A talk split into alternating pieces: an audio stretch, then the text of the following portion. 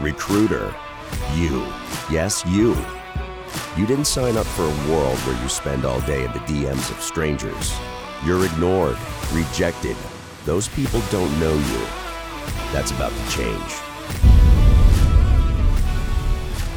Hey everyone, this is uh, Nathan. Welcome back to the latest episode of the Content Recruiter. So, we have got quite a lot coming out over the next couple of weeks. Over the last week or so, I've sat down with Mitch Sullivan. You might know Mitch if you're in the recruitment world, but he's um, an advocate of making job ads uh, better to help recruiters drive more inbound, which is exactly the sort of stuff we talk about on, on this pod. Um, and then just yesterday, I sat down to record another episode with uh, Benja and Sophia. They are the co creators of, of, the Hire with Content Masterclass. And um, yeah, the whole conversation just, just brought a bunch of, of new ideas uh, back in terms of like how recruiters should think about content, version one um, of getting something going and, and shipping something really, really fast just to um, give more insight and information to candidates and the type of people you want to hire. Um, and ultimately accelerate hiring in the long term. But it was really interesting to talk about the dynamic of, of content in the recruitment process outside of just being active on social feeds, because actually that's not what this is about. This is, um, or that particular episode was about some of the other angles that you can take when you lead with content in the recruitment process. And so uh, that might look like uh, sourcing with content, for example. So actually, sourcing is still going to be prevalent, but how can you make it just 10% better than what it is today? So that was a really, really um, good chat yesterday. The episodes uh, with Mitch and um, Sophia and Benja are due to go out in the next the next week or so. Um, but today, I want to talk about positioning.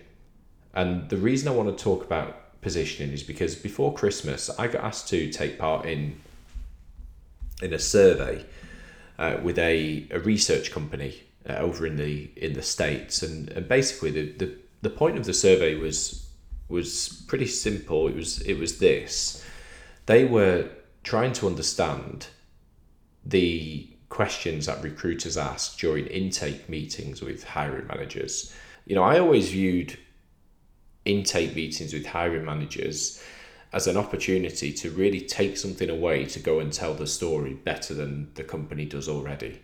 Now, there are some very, very clear things you need from intake meetings. You need to understand salary, you need to understand availability for um, interviews. You need to understand who's going to be involved in the process, what the interview stages look like, the location, whether it's remote, like a heap of things, all the all the standard stuff that you will need um, to give the candidate the information that they need to make the right decision. So, so there's a standard housekeeping type stuff, which is all the stuff we talked about there. But when I jumped on this call, it was pretty clear that most of the other people who'd been involved in the research project, like laser focused in on that stuff as the stuff that they generally talk about during intake meetings with with hiring managers. And we had a we had a chat with with the with the researcher who was basically like, um, you know, this isn't really the direction they expected the conversation to go in, but it was interesting nonetheless. And so it kind of threw up the question to me anyway about like why companies don't spend more time thinking about the story and the narrative that they want to position to candidates when they're going out to the market. Now, I built a, a framework. It's not.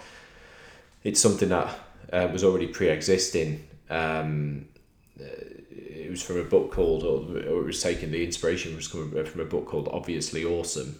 Um, so I take I've taken a framework and kind of redeveloped that and re-engineered it for for the world of recruitment to help you go away and, and position roles more effectively. And I just wanted to share like the steps that are involved in in this process. There are uh, nine steps altogether.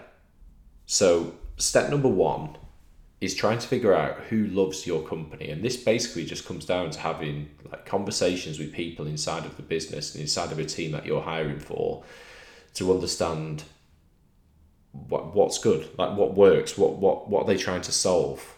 Like if you're hiring someone outside of a company who's unhappy in their current role and open to having a conversation with you, you need to really like tell them what they're going to be working on and the problems that they're trying to solve. And, and, I, that, and, I, and I, I kind of, there's almost an element of, of, of using this, this step of the process to um, figure out the, the outcome. So instead of talking about the stuff that your business is good at, instead of talking about being this, you know, fast growing dynamic company in, in, in job ads and outbound messages or talking about a recent fundraising round or something, like would it not be better to talk about the change that you're trying to impact in the world and, and how this person is going to play a huge part in that or the problem you're solving in a very very specific industry? It doesn't have to be sexy it could just be the problem you're solving in an industry and why and how and why this role fits into that and and so getting into the um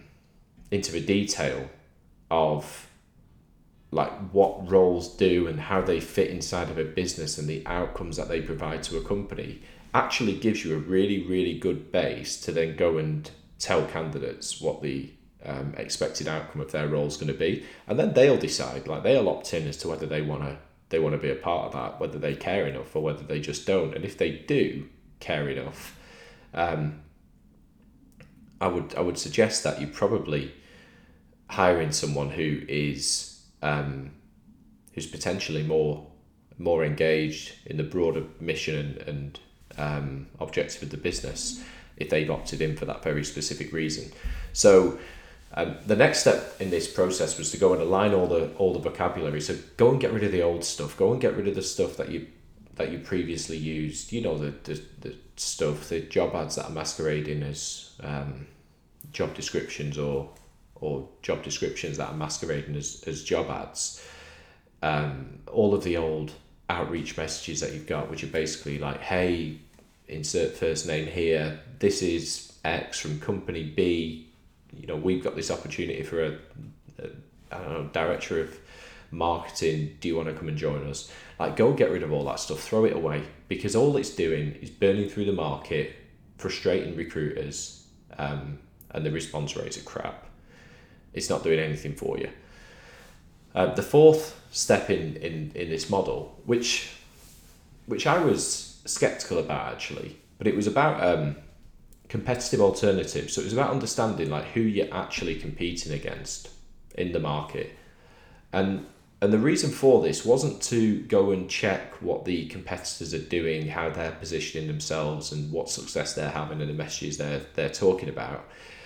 It was to actually understand like what value you create. So I used to work with a like a software development company who told me that they were competing against the likes of um, like Meta and Google for talent, and I guess in a sense they were. I mean, they were after the same type of people, but they they weren't really. I mean, they were like a six hundred person software development house, and um, but what they did do really really well was they had this um, this bench of people, which is almost more comparable to like a TopTal or a uh, probably not a Fiverr, but maybe a, a, a TopTal or a top coder or something. Uh, these on-demand platforms where you can access um, opportunities really quickly from a from a uh, talent perspective, um, and they had this functionality, and so it became quite interesting in that we were positioning roles as um, you know going to work with company X for however long, or Meta, or Google, or whichever brand we were we were working with at that particular time, whichever brand we were competing with to get talent for. Um, but actually, the the um, the people within our our network that we were that we were working with, our developers, didn't really care about that. They they cared that they were going to do good work and they were going to work with big brands and that was attractive. But the thing that they cared about the most was flexibility, and so suddenly our competitors didn't become, um, you know, the metas of the world they became the TopTals of the world and the on-demand platforms that gave people the flexibility to do the jobs that they'd love for a period of time that they wanted to do them. So um, it's kind of interesting when you when you step back and you actually figure out who your competitors are and for the reasons why. Um, it shines a light on some of the kind of unique attributes you can give to these people, which is a next step. It's trying to understand the unique attributes of, of, of those people. So, what makes you unique in the market? Is it salary? Is it the mission? Is it the product build? Is it the speed in which you move?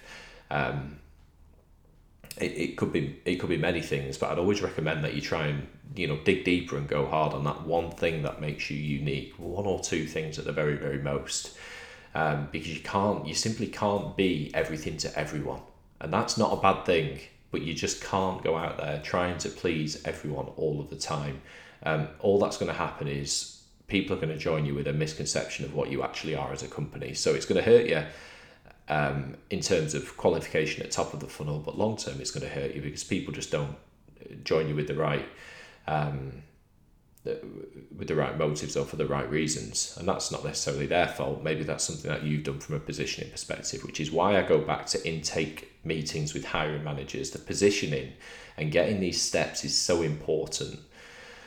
Um, because you are ultimately trying to map the attributes of your business to the value themes of the candidates and the outcomes that you're going to have on their career, which is step six. So, matching the attributes that you think you can offer to candidates and what those outcomes actually look like in their life. So, if they join your business, are they going to get more money? What's more money going to lead to? Well, it's going to lead to I don't know, more holidays, whatever. I don't, like a terrible example, but you, you understand where this is going.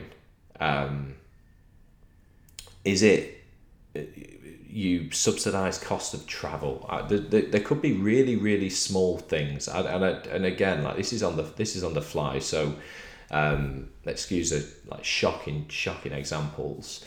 Um, but ultimately, when you figure out what your what your themes are and what you're really good at, when those attributes um, align with the outcomes of what people are trying to uh, achieve their life and their career, then that becomes very, very powerful. And you don't need many attributes um, for that to become the thing that you that you that you talk about often. Um, determining who cares is hard. That that's the seventh step in this positioning guide. But determining who cares why they would leave a job to come to your business, uh, what are the very specific reasons why people leave in the first place to come to you. They're, they're all things you should really be collecting in the first stage of this when we talk about um, finding out who loves your company. These things are almost quite closely aligned. It's trying to understand who cares a lot about the thing that you're doing.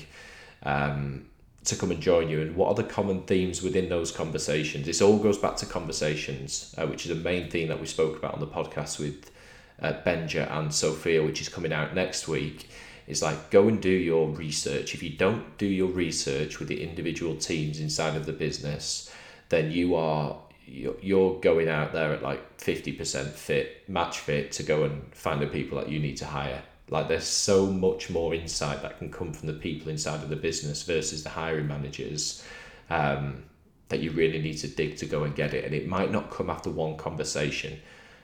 You've got to be, there's a skill in asking questions and you've got to be inquisitive. You've got to dig deeper on very specific things that they talk about and listen to the cues, then get to the outcomes that people want to know before they join your business. So um, understanding who cares will come from the conversations that you have with the team. And then finally, um, we just speak about capturing the positioning to share um, with the people involved in the process or each stage of the process. So that just means you've got a common um, narrative running throughout the whole of the candidate experience. It reinforces the messages that we speak about and it keeps candidates uh, focused on the reasons why they should join your business. So uh, I hope that's helpful. We, we, um, I I think positioning is is a is a lot of the game in recruitment. I um I have been in like various businesses and instances where I've sat down with hiring managers for a 20 minute conversation about a role and honestly I've left not knowing what to sell.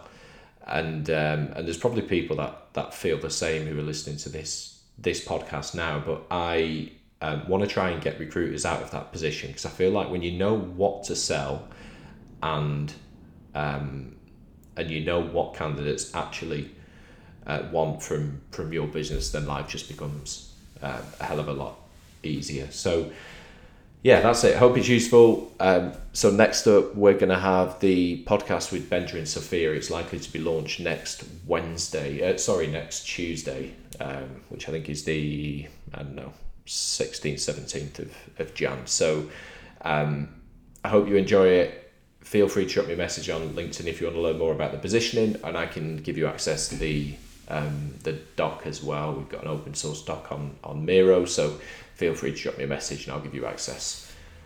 Until next time, thanks, folks.